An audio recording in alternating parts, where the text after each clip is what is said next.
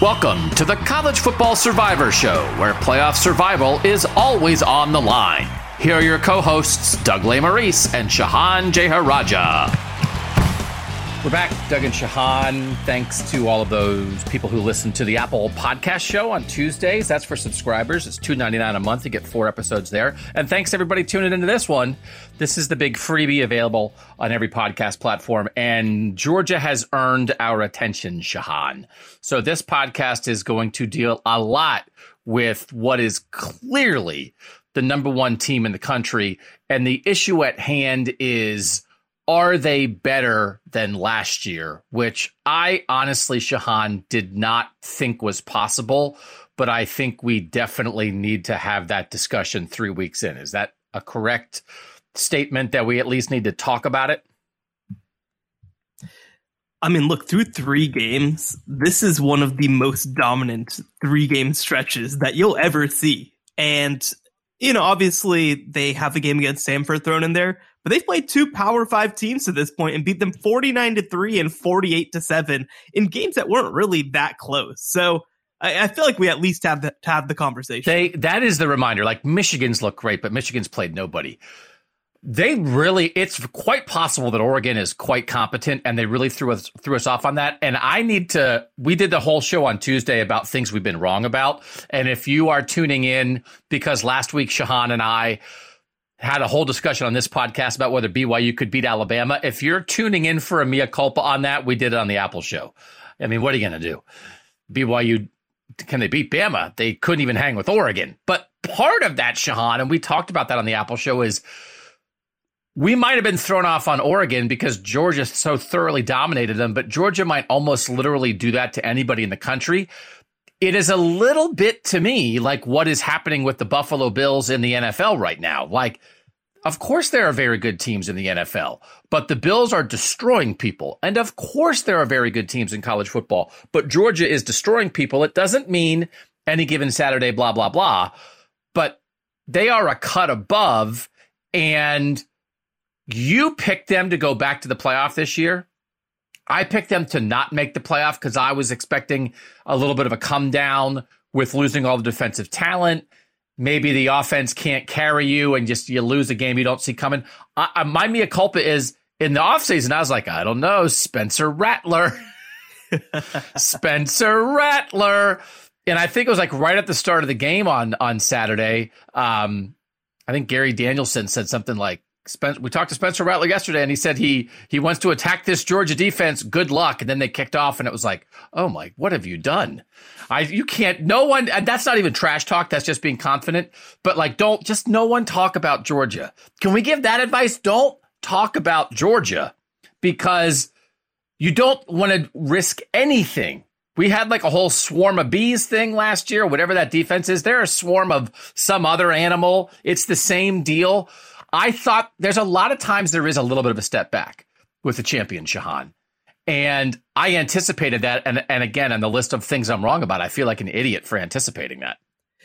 Well, I think the the thing that's been interesting about them, you know, defensively, I think that people thought that even with all those losses, they have so much depth, they rotated so much last year. It's not like these guys haven't played football before. And then when you talk about the recruiting on the defensive side of the ball, it's off the charts, just off the charts offensively is where I'm more impressed with them so far. Uh, I think that they ha- might be a little bit more dynamic this year.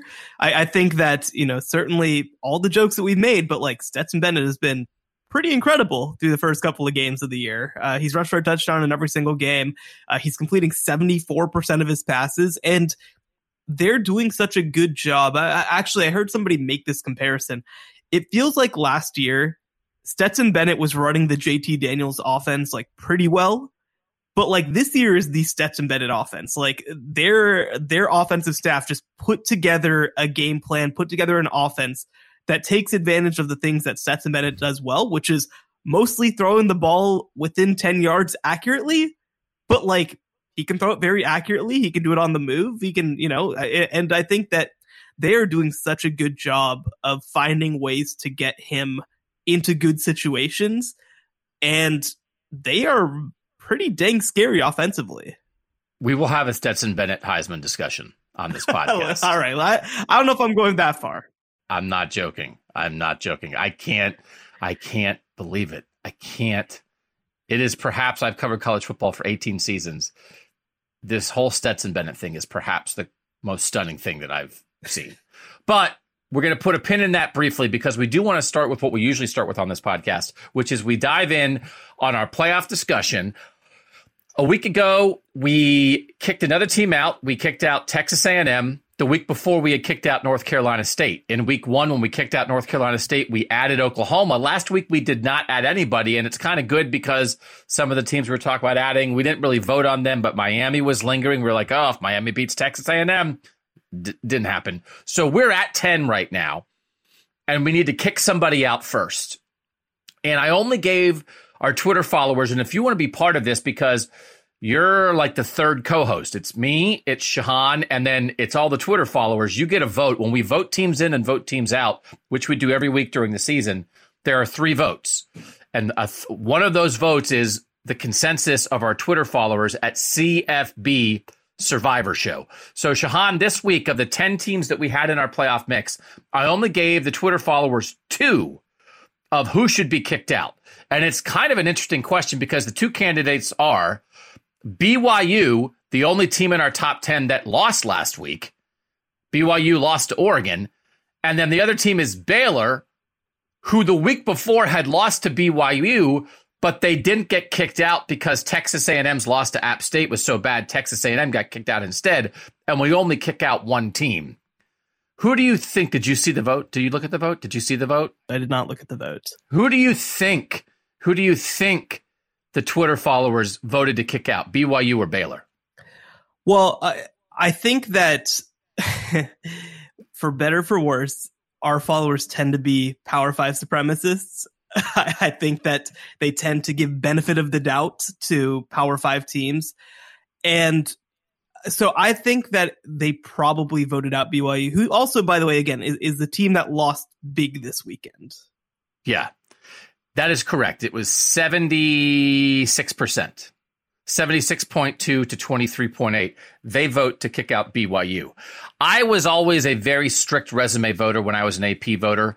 And the idea of like, all right, well, they're both two and one, but BYU beat Baylor head to head. I'm going to lean on the head to head matchup, even though it went to overtime and it was at BYU. But what do you want me to do? And also, it's not like Baylor in its other games has blown people off the field. I would definitely have BYU ranked ahead of Baylor this week. But on this show, we're talking about making the playoff. And I do think BYU's path is probably closed. So I would also vote of those two to kick out BYU because Baylor's path is open, which is win out, win the Big 12 if you're a one loss Big 12 champ and you've beaten Oklahoma and Texas and Oklahoma State and everybody else, you're probably in pretty darn good shape for the playoff. If Baylor wins out with games against Notre Dame and Arkansas, goes 11 and 1, not in a conference this year before they join the Big 12 next year, I still don't think they're in. So I think path and opportunity means to me BYU is out and Baylor remains in. How do you see it? Yeah, it's as simple as that, right? Like like you said, this is not a ranking of teams. There there are teams that right now, I mean, you know, we we uh, we might have a discussion about Oklahoma State at some point, but like Oklahoma State would be a top 10 team for me right now ahead of teams like BYU and Baylor. They're not in our rankings. That's not the point uh, of this discussion. And so I think that you know, BYU needed to thread a needle. They needed to do what uh, Cincinnati did last year, where they beat their big matchups and they take care of business elsewhere. Uh, you know, I mentioned this briefly on the on the the Apple show. You, if you are BYU, the last thing you could afford to do is get blown out. If you lose a game close against Oregon, this schedule's pretty good. So like if you lose close against Oregon, you give yourself a chance. That game was not as close as three touchdowns. The score was 38 to 7 in the third quarter and it, it just kind of pulled away from there, right? So for example, I, I, think that you make the comparison. Baylor went on the road and lost in double overtime against BYU, whereas BYU went and lost big to Oregon. So like when you're weighing those negative data points, one's going to hit a lot worse. And also BYU doesn't have the ability to play their way out of it the way that Baylor does. So BYU's out. Man, we rode that cougar pony. Ooh, baby. The wild horses of BYU. We tamed them. We tamed them for a couple of months this offseason. I wanted to have Kalani Sitake on the movie. Maybe we can probably get Kalani Sitake now because I don't know who else wants to talk about BYU. If we're done talking about BYU, everybody's done talking about BYU. I really like them. I think they still could finish 11 and 1. I really want their receivers to come back healthy. I'm going to keep watching Jaren Hall at quarterback. They are a legit team, but when you're in that spot, especially as an independent. Even Cincinnati, as a group of five, they still had could get another good win in a conference championship game, you know, or and, and avenge something if something had gotten screwy in the not in the conference play. BYU just doesn't have that. They'll be in the Big 12 next year, and they're going to be like a factor. Just like Cincinnati's going to be in the Big 12 and be a factor. So BYU's not going anywhere. They were really good with Zach Wilson a couple years ago. BYU football is really good and should be respected, but we're just not we're just not going to respect them here. No, we are going to respect them here in their absence. We're going to every now and then I'm going to say, "Remember those guys? Hey, Shehan, remember those guys? We had fun with those guys. Weren't they cool?" But we're not going to talk about them because there's like no way. There's no way they're making the playoff. So, goodbye BYU. Sad. All right, when we come back, we have three teams in the mix to be voted in because at the moment we only have nine playoff contenders in our mix. Because BYU's out, we only had 10 last week. I think we need to get that number back up. We'll try to do it next on the College Football Survivor Show.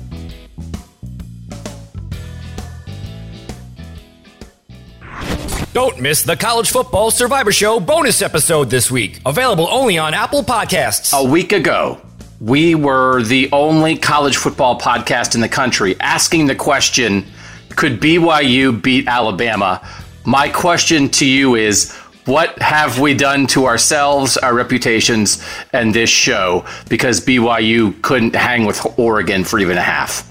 Yeah, uh, are you familiar with the concept of regression to the mean? Because I'm pretty sure that that's what week three was, just in general for me. Everything that I said, everything that I predicted, everything that I guessed was just as wrong as it could possibly be. Subscribe now on Apple Podcasts for exclusive College Survivor Show bonus episodes. All right, Shehan. I held off on Oklahoma State we're gonna we're gonna get to them, but I did not make them one of the contenders yet this week. There were three teams that I put out there individually because I'm open to more than one being added because we'll go as high as twelve in our mix, and we're only at nine right now.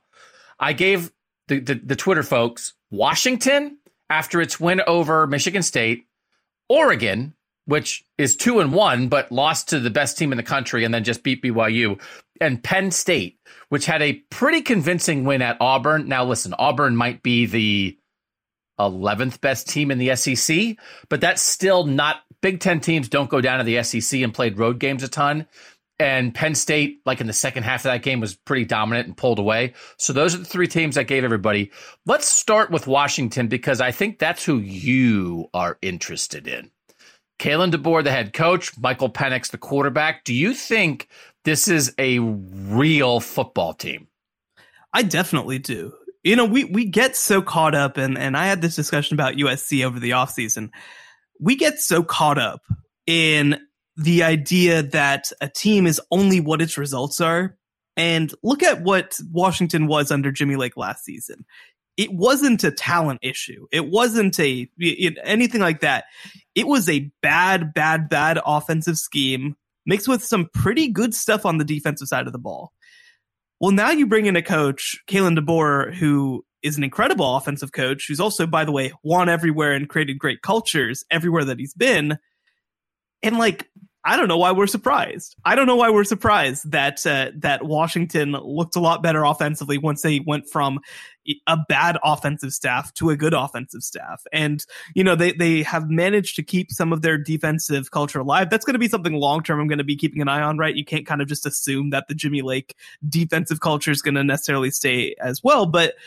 No, I mean, I definitely thought that this had a chance to be a serious team. I thought that this was going to be one of the more underrated bounce back teams in college football all of that said, I don't know if that makes them playoff caliber to me as mm. opposed to hmm. just really nice team, like borderline top 10, top 12 team. But, you know, you start talking about their path. I, I mean, the Pac 12, kind of like, you know, we've talked about the Big 12, has a lot of pretty good contenders. You know, USC's already on our board, Utah's already on our board. Uh, you know, you, you have a pretty tough slate in front of you. They play Oregon on the road on November 12th. So I, I don't know if I can get all the way there to them being a playoff contender, but here's what I'll say. They crushed Michigan State again, 39-28, not representative of the final score. I was always kind of skeptical of Michigan State right from the beginning. I think that if they win their next couple of games convincingly, they've got Stanford, then they go to UCLA. If if they win both of those games pretty convincingly, then I think we can have a conversation because then I think that Washington's probably a top 10 team. But I don't think I'm ready right now to put Washington in a playoff mix. Interesting. I thought you would go full bore for this because when we talk about full DeBoer for this, hey, uh, print the shirts, man, print the shirts. they're they're three and zero. Oh. Stanford, UCLA, Arizona State, Arizona, Cal. They could be eight and zero. Oh. they should be. They should be honestly. And then Oregon State, Oregon is the Pac-12. So listen, USC, Utah lost at Florida, but we think Utah's still a good team. Oregon lost to Georgia, but we still think Oregon's a good team. Add in Washington, add in Oregon State, who's interesting and a little feisty, and add in Washington State, who might be a little feisty. Is the Pac 12 maybe kind of good this season? And and here's the thing then. If the if the answer to that is even a maybe, and then but I think it might be the exact right kind of conference for Washington, which is good enough that a one loss Pac 12 champ will have a very persuasive playoff argument, but not so good that it can't be Washington. Because they don't have, Washington doesn't have Utah or USC on the regular season schedule. They would potentially get one of those teams in the conference championship game. They do have the Oregon game. They do have Oregon State. It's like split with Oregon and Oregon State, hope some other people lose somewhere, get to the conference championship game and take your shot against Utah or USC. That feels like a potential path. But the thing is, if we don't put them in now, they could be 8 0, but their best win would be Michigan State. So then what are we waiting for? And don't you want to talk about Mike? The thing with Michael Penix, Michael Penix two years ago in the pandemic year with Indiana, he was the engine that brought Indiana football to life. And people are saying it's not that then he got hurt and he had a weird year last year and he transferred to Washington. And Indiana's not, they, they couldn't utilize him it's not that Michael Penix is getting back to the Michael Penix of 2020. It's like he's new. He's at a different level, even when he was at a level where he lifted Indiana to being a top 15 national team. The the Twitter peeps who are very difficult to persuade. I mean, they are just not open to a lot of stuff. They voted no on Washington.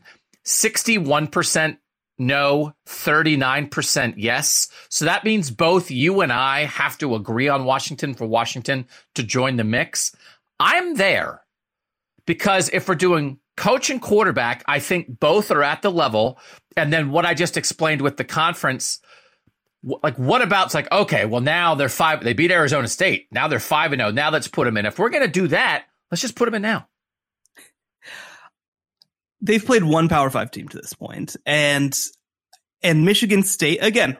For me, when I picked their their schedule preseason, I had them as potentially a seven and five team. Like I, I just don't know exactly how good Michigan State is. So like I think for me, I, I want to circle that game against UCLA. If they can win those next two games and go on the road and beat UCLA on the road, and I don't think UCLA is awesome either, but like road environment, uh, not not the best road environment if you've seen some of the pictures from the Rose Bowl this year, but you know if if you can be five and zero, oh, I, I think that's enough for me to consider you. I, I just we have one data point, like we really have one total data point on Washington, and it's a really good one, but I think I want to wait. I, I would say we have two data points. One is they beat Michigan State, and the other is we just made up a Kalen DeBoer T-shirt slogan. so that would be the second data point for me. But if you want to hold back, then we then we hold back. So that's a no on Washington. I got to say that's a surprising no to me because this would be like or Washington's what like I think like 19th in the polls, but again, pollsters don't know what they're doing. Like they're like you start talking talent base, coaching, path, conference, schedule, good quality win but we'll hold off. So let's do the other team in the Pac 12. Let's do Oregon, which the case here is maybe everybody in the country would lose to Georgia 49 to 3 and Oregon just happened to be the one to, ha- to have to do it.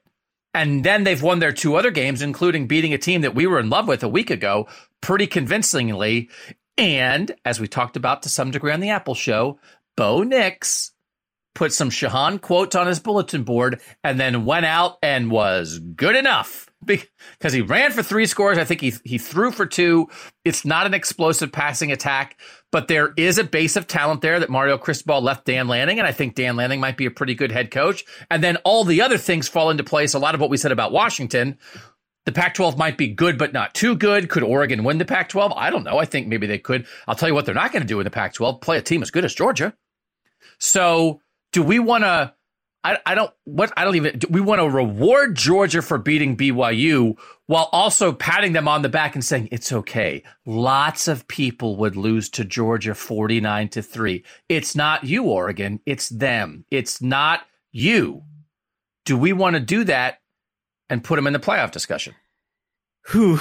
Um it is very hard for me to imagine a team that lost 49 to 3 making the playoff but we're gonna in, in like 20 minutes we're gonna explain why it might make sense in this one very rare circumstance but go ahead go ahead go ahead South Carolina scored seven on them. Like, like you know, it's this 49 to three is disgusting stuff. Like just, just awful, awful, awful stuff. And I think that if you have that, and I'm not saying it's insurmountable, right? Like back in, back in 2020, uh, Texas A&M lost 52-24 to Alabama, and they legitimately entered the discussion at the end of the year because Alabama just kind of proved that they were that good, right? And that's a reasonable place for Oregon to end up. It's going to take more than one game for me to get there with them, right? Because like that's the thing they, there's a reason they call it the Bo Nix experience. If he was just bad all the time, then like it wouldn't be an experience. There's sometimes the good that makes you think, oh wow, he's figured it out. And then you know what? They go on the road to Washington State this week and he'll probably throw three interceptions. Like it's just that that's what he does. That's what they do, you know? And so I need to see more from from Oregon. I, I need to see more games. I need to see more consistent success because it really never was about what their ceiling is. It's about what they're going to be game to game. And so I like what I saw from them against BYU. I, I want to see it. I, I, Washington State, I think, is a pretty good uh, challenge for them, a pretty good opportunity to show something. Then they play. I mean, the thing with the Pac-12 is that, like you said, they they have four to five, maybe pretty dang good teams, and then like the other half is just like not even real football. Right? The bottom, the bottom of the Pac-12 is the Mountain West, or I mean, is that, that, might yeah. be generous. Well, maybe this year is Mountain West. Last year, the bottom of the Pac-12 could not compete with the Mountain West because Mountain West was pretty good. But like, they go Stanford at Arizona versus UCLA at Cal at Colorado. Like, you better win all those games. You know what? You know what we might get in mid-November? Eight no oh Washington versus eight and one Oregon. That's possible. That would be great. That would be a lot of fun. And I, I definitely think that's a, a, possibility. And, you know, so for me, play your way in, right? Play your way in. I, I think that that's what Oregon has to do at this point. Uh, again, we might look back at 49 to 3 against Georgia and say, wow, that's just a thing that happened. But I'm not erasing that result because of one game. I was trying to go for the sympathize your way in way of doing things which is it almost maybe they would have been better off losing to Oregon 81 to 3 because it then would have been it's not your fault Oregon. But I like there I think there are teams currently in our playoff mix that I think also might lose to Georgia 49 to 3 I'm not so sure Oklahoma wouldn't lose 49 to 3 to Georgia. I'm not sure so sure Clemson wouldn't lose 49 to 3 to Georgia I think Michigan's pretty good. They kind of did lose 49 to 3 to Georgia in the playoff last year when they played Georgia. So I think that might be true. So that's that's the tough spot here that I I was opening I was open to almost forgetting that. Right? That that just like you know what doesn't count losing 49 to 3 to Georgia. It just doesn't count. It's just not fair. So I was so if you take that away, if they had a bye week, And it's one of those things. It's how all this stuff works. Michigan's played nobody. If Oregon had played Colorado State in week one, like Michigan did, and Oregon was 3 and 0 and just did that to BYU, I think right now we'd be putting them in. I think we would be. And if Michigan had lost by four touchdowns to Georgia, they wouldn't be in. So that's the risk of scheduling. I get it, which is why we have 12 data points for it to all work out. It doesn't mean Oregon's never going to be in. If they actually get to eight and one, they probably will be in by then. So I get it. But I just love BYU so much. This is, I, I guess, one two more minutes of talking about BYU. We talk about absorption a lot on this show, right? we had so much. We were leaking BYU juice last week. And so Jeez. Oregon mopped them up. They like came in with the quicker, swiffer picker upper or whatever it is, and they mopped up all that BYU juice. I thought maybe we would want to reward that absorption, but I guess we're not going to because you know who's not doing that as the Twitter followers? They aren't close on this. 86.5% no, 13.5% yes. I was I was more on Washington than I was on Oregon, but I was open to a yes if you were open to it, and you seem like you're not. Not at this point. I again, they can play their way back in. They can, but they have to play their way back in. Because the thing is, too, right? You mentioned the non-conference thing. To make the playoff as a Pac-12 or Big 12 or ACC team, the path is going 12 and one. You already got the one now you got to be perfect from here on out. That's the tough parts. I, I, hope the people implementing the 12 team playoff are not listening to this show because we have nine teams and we are swatting aside potential members 10 and 11 and 12. So let's get to the last team that we talked, uh, we put out the vote on this week, and that's Penn State. And Penn State did go on the road. The Big Ten does these, do they do these weird openers where they take one of their marquee teams and they send them on a road on a Thursday night to a lower tier team and say, Hey, let's have one of our marquee teams. I don't know, maybe go lose a weird game to start the season. And Penn State almost did, but they found a way against Purdue. I don't know how good Purdue is. They just lost to Syracuse. So I guess they're probably not very good. Syracuse is balling. Don't don't uh, don't hate on Syracuse, man. They're three and zero. Oh. Now I'm feeling good about Penn State because we just transitive property Syracuse to talk about juice absorption. Syracuse to Purdue to Penn State. So they have a Purdue win, they have a home win against uh, Ohio U, and then they went on the road last week and they beat Auburn. You know, I don't know. Does anyone think Auburn's good? Does anyone think Bryan Harsin's good? No. It's a little better than beating Vanderbilt, but it is a road win. They have two Power Five road wins in three games as a as a top 15 program. How many programs like that would even get in a situation where their schedule where they're playing two Power Five road games in their first three. Sean Clifford, who I after week one was calling, thought he should be benched for the true freshman Drew Allar He is toughing it out, man. He is he has a big brace on his leg and it looks like he limps when he runs and he is like trying to be Stetson Bennett of the North and being old Stetson Bennett, by the way. This is like new polished Gucci Stetson Bennett now. I have to, I almost feel like they're two different people. So it's like old Stetson Bennett. No, what new Stetson Bennett is Caleb Williams of the South. So I just need to chill on that. They have a good defense. They have some good young running backs. They have real receivers. Parker Washington, Mitchell Tinsley, a transfer. Um, they have their offensive line. They have a left tackle that's really emerged kind of out of nowhere that's already getting some NFL talk. Uh, I think this five star running back, Nicholas Singleton, broke some stuff last week that, that made you. I always say I, I can still remember watching Saquon Barkley as a freshman and being like, who is that? That was not that. But I had a little bit of a, ooh, watching that. So they have some playmakers. Their defense is always good. Their problem last year was no running backs, no offensive line. I think both those things are improved. 3 and 0. I can see it. I can see it because I do give a little respect for two Power 5 road wins. Yeah, I, I think that I think that one thing that we've learned early this season is that playing on the road sucks. like it, it's mm. really, really hard, especially against good opponents. Now, I don't think Purdue or Auburn are especially good opponents, but like to go twice on the road in the first three games, not have any sort of lead into the season, you know, surviving Purdue's fine to me. Like Purdue's pretty good. I, I don't know if they're going to be great, but they're pretty good. Uh, you know, Auburn, I don't think is good. But like you made them look not good. This was one of the worst home losses in recent Auburn memory, right? Every every stat right now, every metric right now is this is the worst since 2012 because 2012 was the year that they went 3 and 9 and were a total disaster and fired their coach, right? Like and Penn State made it look like that. Like Penn State I think closed the door on Bryan Harsin in a lot of ways. And like you said, you know, for me coming into the year, I felt like defensively they have enough of a track record that I trust it. That I feel like, you know what, you're good. Like I'm just gonna assume that some of these things work, and so far so good. Uh, again, uh, some some shaky moments against Purdue, but but I think that they survived it fine. The fact that they can run the ball at a high level uh, with these two great uh, freshman running backs, Nick Singleton and Kaytron Allen, these guys are pretty incredible. Like these guys are pretty special running backs. Uh, you know, I, I tend to feel like running backs themselves are sometimes a little well, I mean, not even overvalued. I think people understand their value at this point, right? Like a, a, running back can't make a run offense most of the time.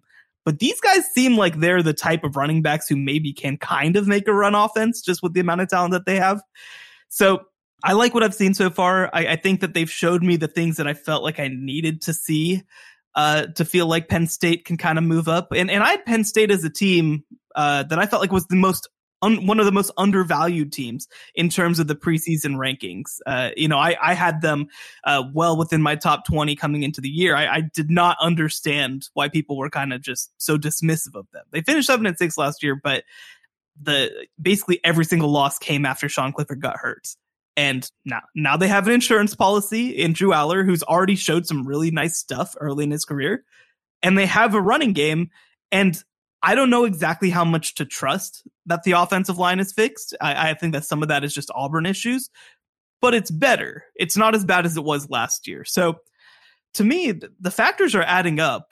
And Michigan State falling kind of falling to the wayside maybe against Washington. I you know, that's something I felt like had a chance to happen. You know, that's a winnable game now. I, I think that you get Ohio State at home. That's an interesting game. and then you go on the road to Michigan, and, and that's going to probably be one of the biggest games of the year for Penn State. So, like the path is there. Say, honestly, you know, not to, not to draw too much of a comparison, but like the Big Ten has a little of that Pac-12 to it, where like the top is awesome, and like, yeah, you look at the rest of their Big Ten slate versus Northwestern. Northwestern's a disaster right now. Versus Minnesota, that'll actually be a pretty good game. At Indiana, eh. You know, they're 3 0 right now. I don't know if that's going to hold. They're bad. They're bad. Yeah. yeah.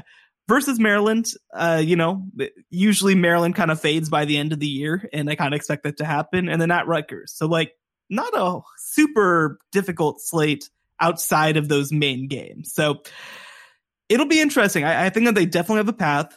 They can obviously withstand a loss. I don't think that there's a question about that. Uh, I'm going to have that game against Ohio State circled on October 29th. That's the game of the year for them. Uh, you know, if they can find any sort of way to pull it off, then like they're in, right? Like they're in. So I, I, think that it's going to be interesting. It's going to be difficult, but, but I think that Penn State belongs in this conversation. So Nicholas Singleton, five star freshman, he's had 10 carries in each of the first three games went from 31 yards against Purdue to 179 against Ohio and 124 against Auburn. They they can be at time. Listen, it's at it their best. Penn State does have explosive guys, right? Chris Godwin and Saquon Barkley and Miles Sanders. And last year they had it with Jahan Dotson. They just didn't have it in the run game at all. And sometimes if you just have one receiver, you can take away one receiver. They have two or three receivers. They have a tight end, um, Brenton Strange that they're throwing to a lot, nine catches, 169, multiple running backs. And I have to give Sean Clifford credit because I thought he maybe put a ceiling on this offense, but you give him the right kind of throws. He can move around. He fights like crazy. And if he has enough playmakers and you pair it with this defense, this game against Michigan in mid October is going to be huge. It is um, a potential showdown of what what should, could be very well top ten teams by then. They do have two easy ones with Central Michigan and Northwestern below that. I think it's even possible because again, there have been enough people, and Penn State, by the way, a bye week before that Michigan game, which will be helpful to them. There are enough people who are theorizing about 11 and 0, 11 and 0, Ohio State and Michigan by the end of the year. Could both of them make the playoff? I think depending how it goes, if Penn State looks awesome and it gets crazy elsewhere and they play a close game with Ohio State at home and they beat Michigan and they're 11 and 1, maybe they back in as they didn't even make the Big Ten championship game, but they're the fourth team. So I don't think it's an absolute Ohio State roadblock, but that's down the line anyway. It's right now, do they deserve it? And I think they do. I think they're legit in a lot of ways. And the if the offensive line is kind of figured out at all, it has been such a problem. But as you said, their biggest issues last year were after Sean Clifford got hurt and they didn't have a, a, second quarterback. They do have that second quarterback now. So this is all three of us in agreement, Shehan, which is rare on this show because the tweeters actually were open to this. 63% yes on Penn State, 36.9% no. So this is a yes from them, a yes from you, and a yes from me. That takes us back to 10 playoff contenders. By adding Penn State and kicking out BYU, do we feel good about where we are? I do. I do. Uh, you know, I, I, think that maybe the the Twitter voters really love the fact that Penn State already has a win over an Ohio Ohio University, a, a, state university in Ohio. But uh, no, but I do think that one thing that's going to come into play too is Auburn. I, I don't think is going to be great, but I mean, compare a road win over Auburn in dominant fashion to what Michigan's done so far, right? Like, I think that they buy themselves even a little bit more credibility from that perspective by going and playing a non-conference game like that and to have the road schedule that they do. So, you know, if, if you are one of those people who thinks that Michigan at 11 and 1 should be in the conversation, absolutely. Penn State should be in that similar type of conversation. It's funny, you can hear the playoff committee chairman on the show explaining why why do you have Penn State maybe higher than some people think. It's like, well, we we view that Auburn victory as a quality road win against a quality opponent, right? The funny thing is, Michigan's played nobody. James Franklin, after going to Auburn and winning, basically said, I never want to do this again. And their non-conference in the future doesn't have games like that. He said our non-conference should be a way for us to get three wins is is basically what he said. He doesn't want any part of this as we sit here and say, you know what? Auburn's not that great, but this is still a really quality separating win. And James Franklin, uh, it's too much. It's not worth it, right? Because if they had gone and lost, it'd be like, oh. So I do think sometimes the way the committee votes, again, like Oregon went and played a great non conference game. What did it get them? So I do think, and I think, I think the committee sometimes we like a good schedule. We respect quality non-conference wins. I think the loss is so punitive sometimes that we, no one's dinging Michigan. Michigan played nobody. Nobody's dinging them. Speak for yourself. I, I definitely will ding Michigan whenever the time comes. But like at the moment, we're going to do our rankings later, and like we're going to have Michigan in the top five in the country for beating nobody. So I just, I like, I sort of, I wish, and again, maybe in a 12 team, people will think like that less, but I love, who didn't love Penn State Auburn? Turns out the Penn State coach who won the game didn't love it. So Penn State's in, that gives us 10 teams. That means when we come back at the end of the show, we're going to rank those teams, right? We're going to do all the ranking. But at the moment, we're going to take a little break. And when we return, we're going to talk about how good is Georgia exactly? Because they deserve a long discussion. Next on the College Football Survivor Show. The College Football Survivor Show, where playoff survival is always on the line. All right, we are back. And we did a little tease on this earlier. And one of the things you said about Georgia was it's the offensive side of the ball that is so interesting right now. How many quarterbacks, and listen, they make Stetson Bennett look great, but he broke somebody's ankles on a quarterback keeper in that game. He juked a guy in the open field. He outran two guys and, and stretched for the pylon and didn't quite get it to set up another touchdown. He is very good floating and throwing on the run and they just have a gazillion Kenny McIntosh out of the backfield, Brock Bowers and Darnell Washington at tight end. They have a gazillion easy throws for this guy. But last year at times, Shehan, when they put more on Stetson Bennett, and you could be like, okay, there's a 20 yard pass over the middle. Well, that's not going to go well. It doesn't feel like that right now because they are putting him in the right circumstances. The Ladd McConkey playmaker experience is unbelievable. Like they absolutely have enough dudes. A lot of it is easy and underneath. But right now, how if to win a national championship, I'm building good team X and I need a quarterback. How many quarterbacks would you take ahead of Stetson Bennett right now? I don't know that it's more than three. It's definitely three, but is it more than three? Because the three are CJ Stroud, Bryce Young, and Caleb Williams. But who else? Would you take JJ McCarthy from Michigan? Maybe. No, no I would. I would. No. Okay, you wouldn't. Okay. Dillon Gabriel. You taking Dillon Gabriel from Oklahoma? Probably no. not. I okay. I, I, think the thing that's interesting that the three are in a tier above Stetson Bennett. Like there, there's no way I'm considering and I, any of those three guys. And then there's like a lot of guys who are in the same range. You know, like like I would would I rather have Drake Maye from North Carolina or would I rather have Stetson Bennett? I mean, I don't know. Like I feel like it's pretty close. I feel like Dillon Gabriel's pretty close. KJ Jefferson is like pretty close. So like but he's like legitimately in the second tier, which is kind of crazy based off of what we saw last year. And I think that's very serious. So do you think he's going to win the Heisman? Listen, he is, I can't get over it. His stats are great. And when you look at it, here's the thing. I wanted to keep talking about this Georgia offense. And when you talk about the Georgia offense, you have to talk Stetson Bennett, but we also have to talk about that other guy who's just a monster. So last year, uh, by the F plus ratings from Football Outsiders, which is kind of like college DVOA, Georgia was first in defense and third in offense. So even their offense last year was ranked pretty high. This year, they're first in defense and they're second in offense. And there, there's sort of a threshold with that rating that anything over 2.0 over two is really good. The only three individual units in the country right now that are over two, the Ohio State offense is number one, the Georgia defense is number two, and the Georgia offense is number three. That is the thing about this that they the, the running backs, right? Kenny McIntosh and Kendall Milton filling in for Zamir White and James Cook, who went to the NFL. It's the exact kind of of duo, and they get it done. Like they are absolutely good enough. They are a national championship caliber backfield. Maybe not lead it. It's not Sony Michel and Nick Chubb, but absolutely good enough. Ladd McConkey is a playmaker. And then they have a bunch of outside guys, Kearis Jackson, AD Mitchell, a lot of the guys we saw last year, right? They're all there. And then Darnell Washington, again, might be like the fourth best tight end in the country, but he's the second best tight end on his own team because Brock Bowers is as good of a skill position guy as anybody in the country. He scored three touchdowns last week. One of them was on a reverse. One of them was on a seam route down the middle for 78 yards. And one of them, I think, was on a little flip where he like beat three guys.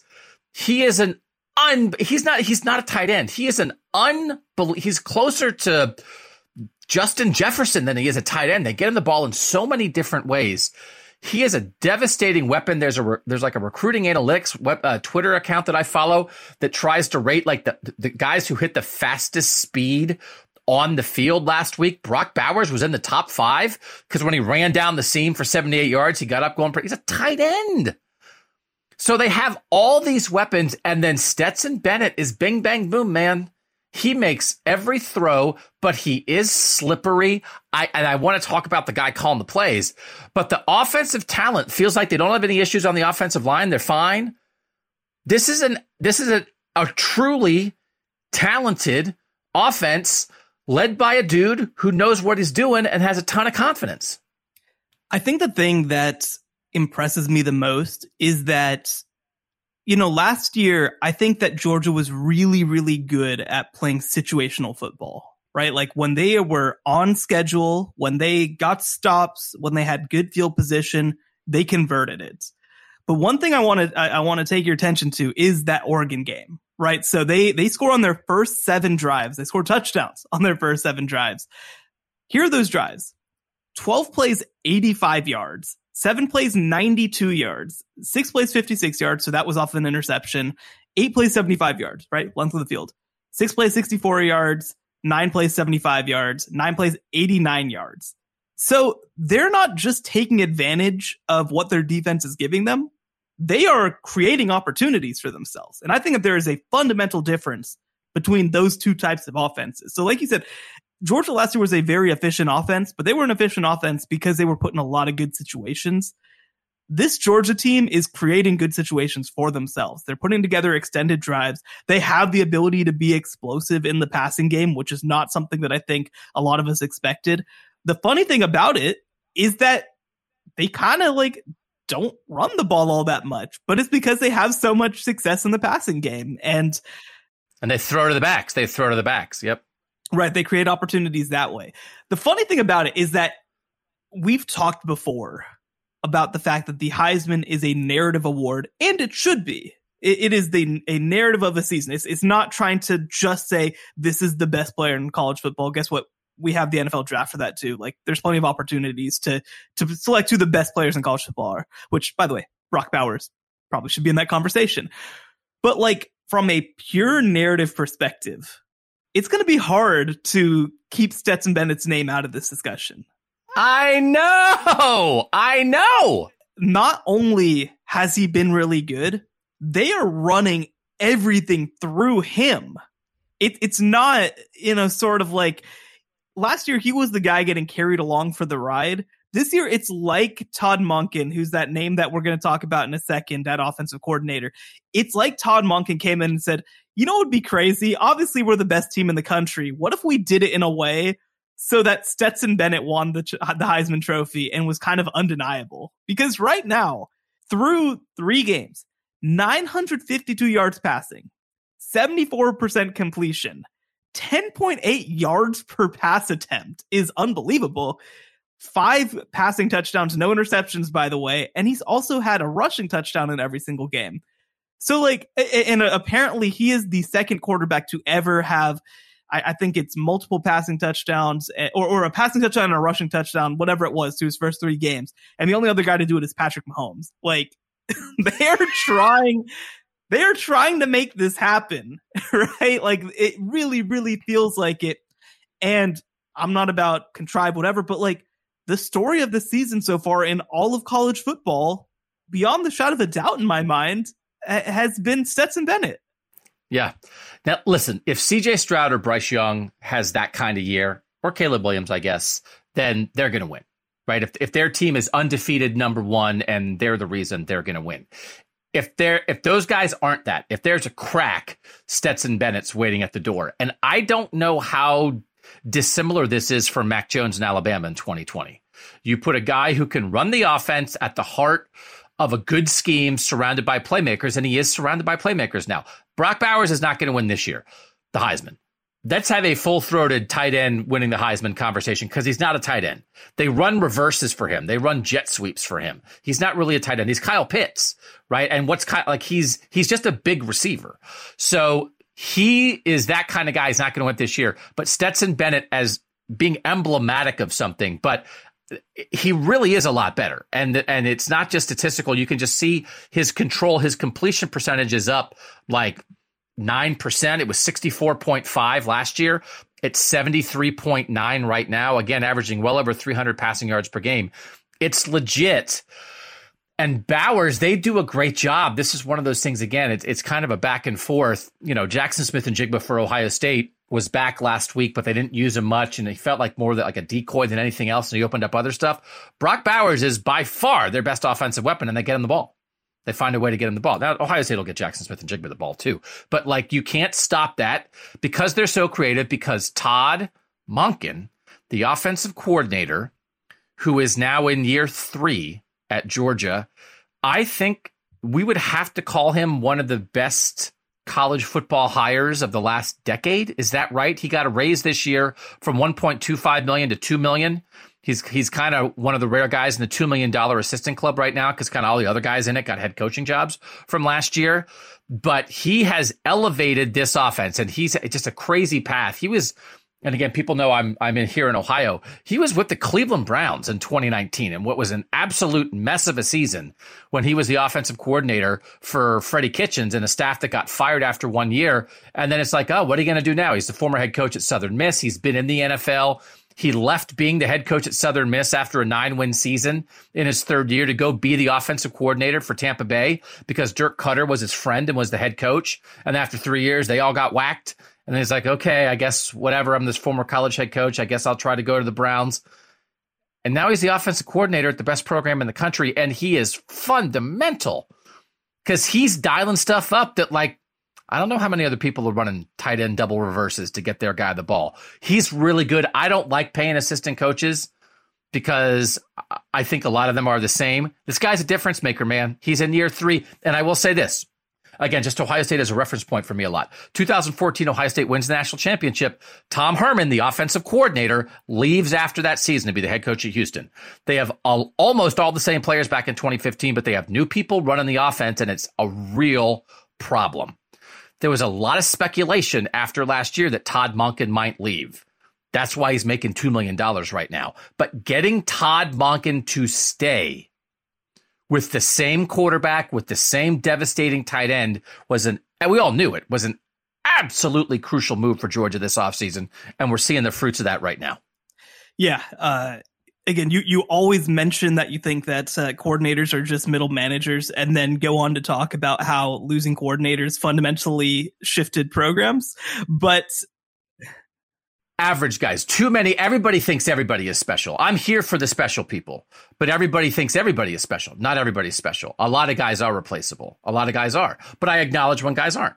Yeah, I, I think that that's more about the quality of the hires that you make. But you, you know, I think that you look back at Todd Monken's career. Uh, you know, kind of really cut his teeth. Uh, in some ways under Mike Gundy uh, at Oklahoma State. That's kind of probably where he was most well known was obviously being the the offensive coordinator for those Brandon Weeden teams, that the one in 2011 that uh, that should have probably played in the national championship game.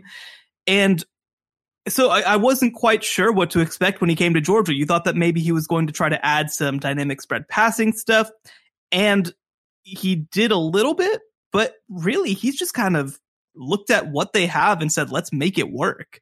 And that is a very underrated thing in college football is to understand the talent that you have and how to put them in good situations. Football, football doesn't have to be hard, right? Like can, you can just put your guys in good situations. And, and I think that Todd Monken has done an incredible job of doing that.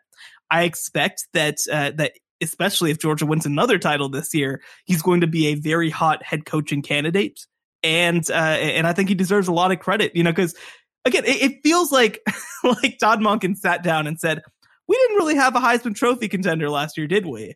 I, would like to win that. I'd like to win the Heisman Trophy. What what if this guy won it? And now, just because they're choosing to do it, he might win it." And that might be a way to keep Todd Monken in 2023. Because if they repeat as national champs and his quarterback wins the Heisman, and then he could be like, has a tight end ever won the Heisman? Let's try that. that sounds like fun.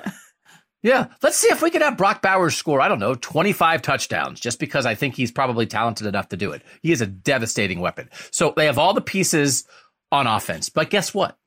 They also have the pieces on defense, and I want to make sure we're crediting Georgia for the right things here. On PFF, looking at their snap counts defensively, I took the, the, the, guys, the top 15 guys in snap counts on this Georgia defense right now. I think often my rule of thumb for teams is like your third year guys got to win your national titles, right? Because the best guys are gone by year four. So it's that third year class. You recruit a bunch of top 100 national players, and in their third year, you go. The 15 guys for Georgia. Here here's where they are in their class by how many years of college football they played, these 15 guys. They have one sixth year player. They have one fifth year player. They have three fourth year players. They have three third year players. They have four second year players and they have three true freshmen who are absolutely contributing to this defense.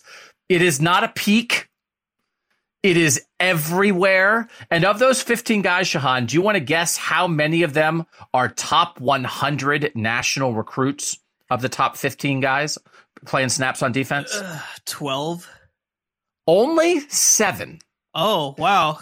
And I know that like an only, like for, for every program in the country, like other than Alabama and Ohio State, and only in front of half of our defensive players or top 100 recruits, that's a crazy only but it's not 12, it's seven, and they do develop some other guys, right? Nazir Stackhouse is a third year defensive tackle who was number 249 in the country. Tykee Smith is playing in the defensive backfield. He was 526. Dan Jackson, who's an important safety for them, is a former walk on, right? Chris Smith, who's a fifth year safety, 306 in the country. So, but they have this depth and breadth. Their back end is playing really well right now. But part of it is they have three true freshmen who watched this team on TV win a national title last year. But these guys are all legit. Malachi Starks at safety, number 19 overall recruit in the country. He's already made a couple huge picks. You, that showed up right away at Oregon. It's like, who is that guy? Daylen Everette, corner, number 28 overall player in the country, and Mykel Williams, an edge guy who was the number four overall player in the country, and is like, okay, that's going to be a real thing. And then Smael Mondon, I think I'm saying his name right, second year linebacker. I, have never heard that. I, I was just reading that name. I've never seen that name in my life. That is quite a name. He was the number 35 overall player in the class uh, of 2021. So he's a second year guy at linebacker who's making plays all over the field.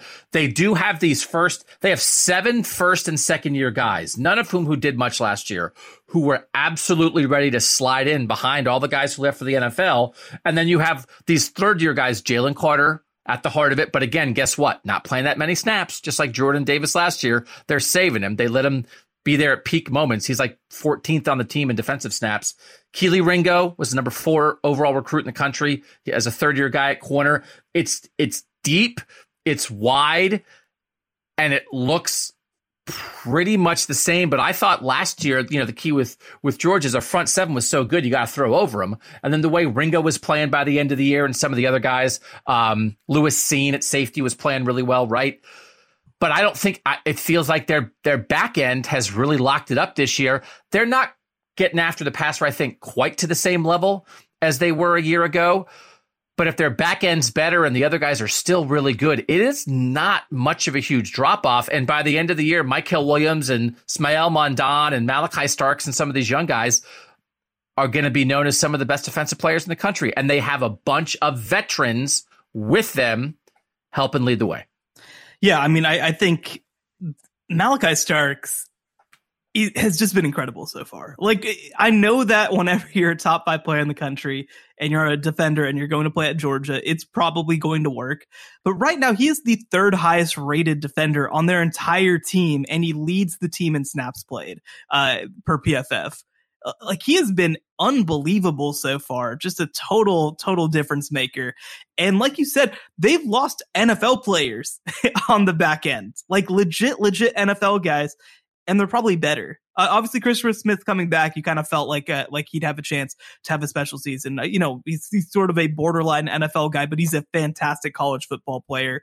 Uh, I, I think you're right. This is a team that is less built from the front back and it's a little bit more built from the back front. And in some ways, I think that makes them even more dangerous in some ways, like because you can't go over the top of them whatsoever. Yeah, no, I don't think you can. Uh, it is. Is this the new paradigm? Because we just they're playing they're playing seven really important guys on defense who are all going to be back next year, who have to be back because they're first or second year guys. Stetson Bennett eventually is going to leave. I don't know. Is it was it John Beck? Right? Is that the who's the Beck quarterback? Who's the backup at Georgia? He Carson was in there. Beck. Sorry, Carson Beck. John Beck was at BYU like ten years ago. Carson Beck was in there throwing dimes at the end of the game against South Carolina. Right? They're going to have whether it's him or Brock Vandagriff. They're going to have a real quarterback whenever Stetson Bennett leaves. They always recruit running backs. I don't know if they're going to find another Brock Bowers, but if you're an athletic tight end, why wouldn't you want to go to Georgia right now? Is this a new paradigm? Are they are they the new Bama? Like I, I like it, it, doesn't feel that's no disrespect to Bama, but we just watched Bama in, in week two have a little trouble. And and Bama is patching holes in the transfer portal. And Georgia is putting out a defense that's like, oh, we lost all those NFL guys. Oh, no problem. We have seven first and second year guys who are ready to roll and a bunch of veteran guys who stuck around still ready to do their thing. Is Georgia the new standard in college football? I mean, it's hard to argue. I, I, think that this is what Bama did for so many years. And and by the way, Bama's kind of struggling to do what Bama's done the past couple of years, right? I mean, they're not just filling in roles. They're not just being turnkey, right? We're seeing that at receiver in a big way. Uh, we're seeing that on the offensive line. You know, it's not just kind of chugging along like it has past couple of years. So I definitely think that they are in some ways early Saban Bama, right? Where they just kind of keep replacing guys, especially on the defensive side of the ball.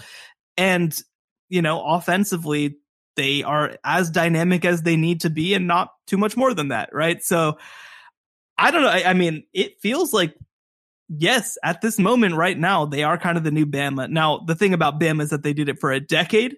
So this is just the start, but this is what it looked like. It is what it looked like. And uh, right, we're not, it's taking nothing away from Bama. But if the Bama thing is not at its peak anymore, and what is Bama's non peak? Bama's non peak is making the national title game in a rebuilding year. Right. That's like, oh, I don't know. Is Bama losing it? Listen, and they, they were maybe winning if their receivers don't get hurt. and two years ago, they had the best Saban team ever. So like you have like, oh, I think Bama lost it. It's like, okay, that's not what we're saying. This is a nod. I don't know. Maybe Bama's exactly where Bama's always been. And Georgia just passed them. Maybe Georgia, maybe Bama hasn't fallen back at all. I, I don't know. I, I I watched that Texas game. I watched the Texas game. I think they're struggling.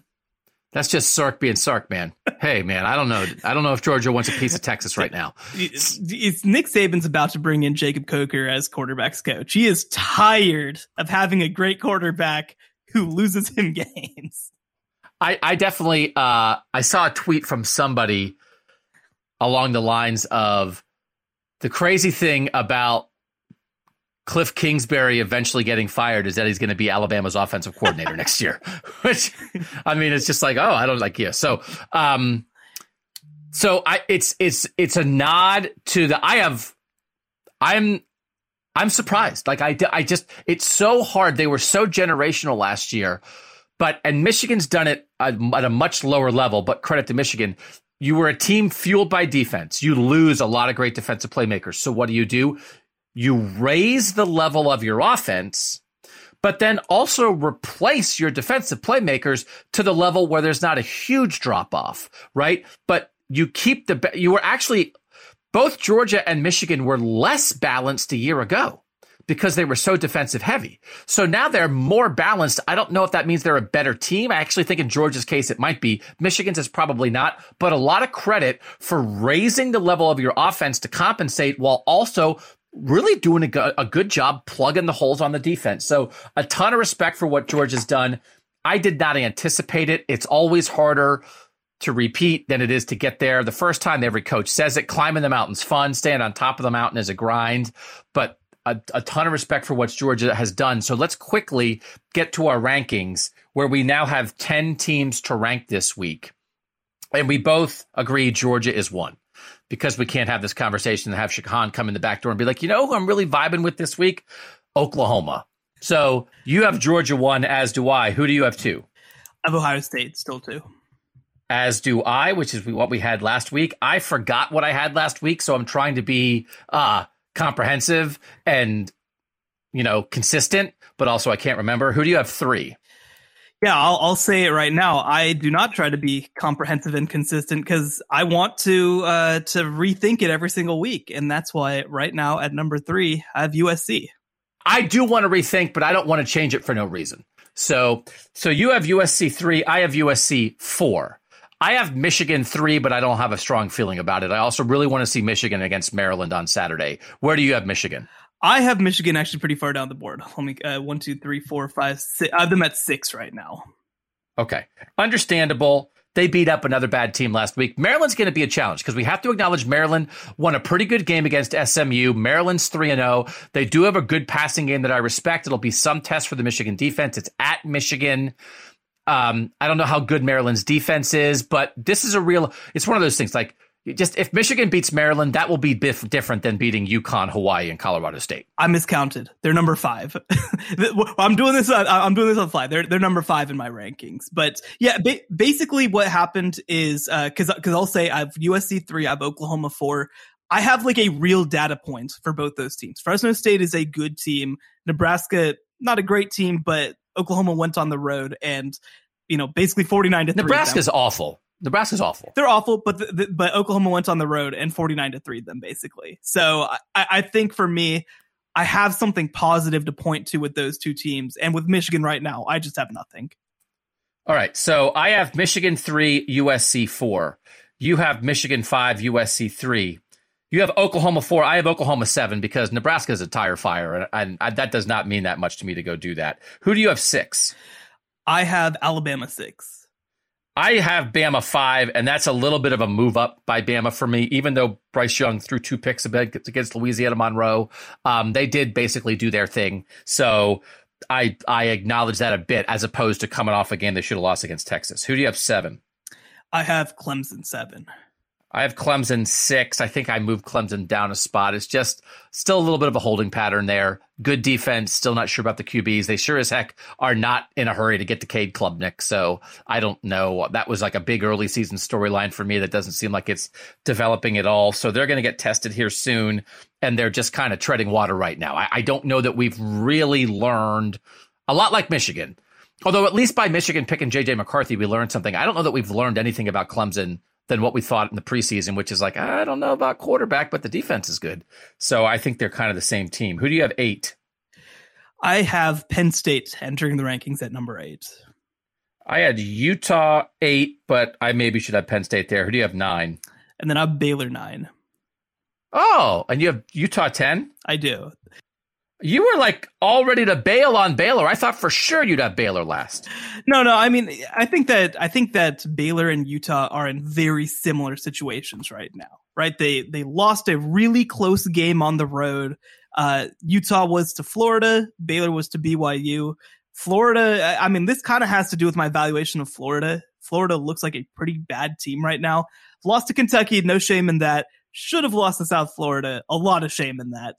Uh, so, so I think that that's I, that's kind of where I'm at. I, I, think that the quality of Utah's loss has only gone down, um, and, and, Baylor's too, of course. But I still think that that BYU is a better team than Florida right now, and you know, and, and then both of them beat pretty bad teams by four or five scores this week. So, but but you you you have real questions about the Baylor quarterback situation, and we both love Cam Rising at Utah.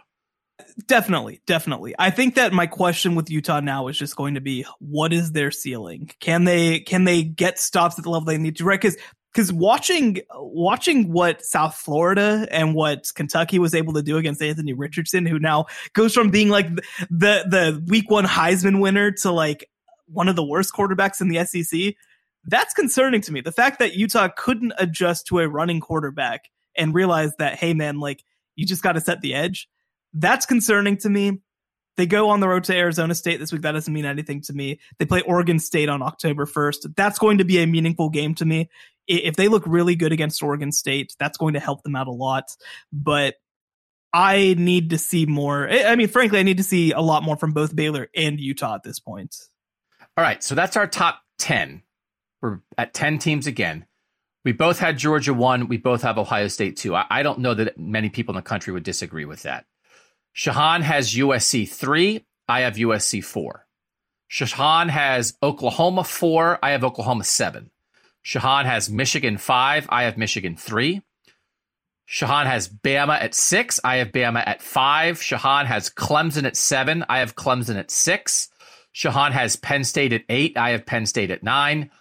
Shehan has Baylor at nine. I have Baylor at 10. And Shehan has Utah at 10. I have Utah at eight. Those are our rankings. Not a ton affected those, which is why we didn't put as much energy into those this week because we really wanted to talk about Georgia. We're into conference play now for everybody this week. So we're going to find out Ohio State, Wisconsin. We'll find out a little bit there. I just think we're going to, you know, start learning a little bit more. But like, for instance, we learned against Georgia last week against a South Carolina team that probably should be a bowl team. They're just steamrolling everybody, which is why we had the conversation that we did. Next week, on the Apple Podcast Show. Two ninety nine a month. You get four episodes for that. That's 75 cents an episode. We'll be talking about what, Shehan, because you're going to be a fancy guy.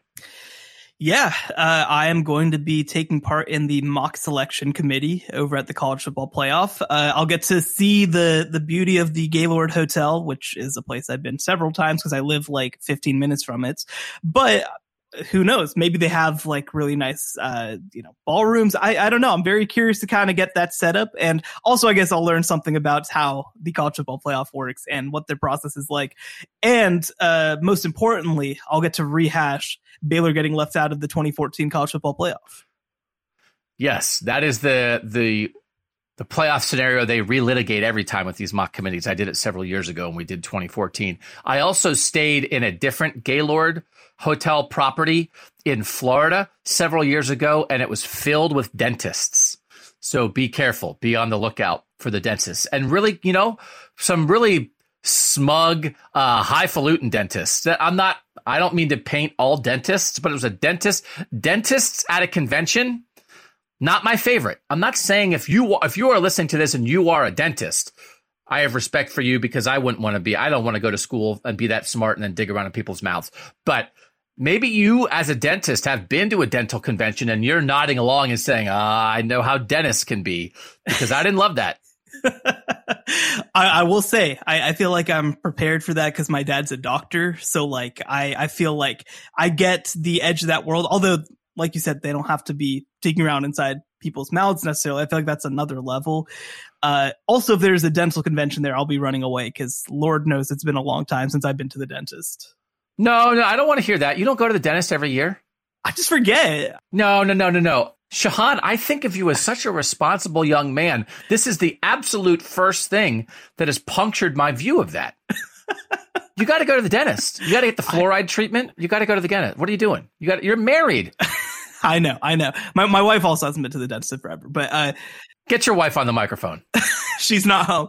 Um, so here's what I'll say. Okay, I went. Uh, I went. I had to get my wisdom teeth out, right? So I went to the, this dentist, and, and the thing is, too, right? I've moved several times. Now I'm finally sort of in one place, but it came right as the pandemic came, so not an ideal time to go to dentists.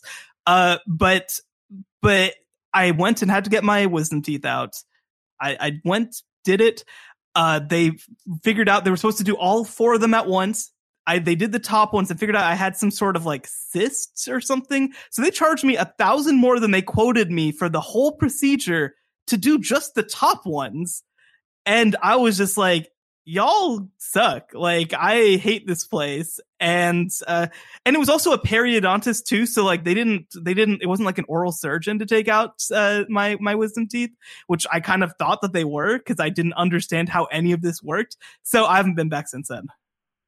Wow. Well, that makes a little more sense. If we have any dentists listening who can help Shehan and maybe give him a good price, do you still have those two bottom wisdom teeth just I sitting do. there now? They're still sitting there. Okay, we got to get those out. We got to get those out. We got. Do you floss? Yeah, I do floss. I do floss. Okay. I guess if you floss, maybe you can get by a little bit longer. But just be, you don't want the gingivitis. You don't want the gum disease. Just be on top of this stuff. Do you brush? Do you get to the back corners of your mouth when yes, you brush? I do. I, I, I do all the, that stuff. Don't worry. Now I can't. No, I am worried now.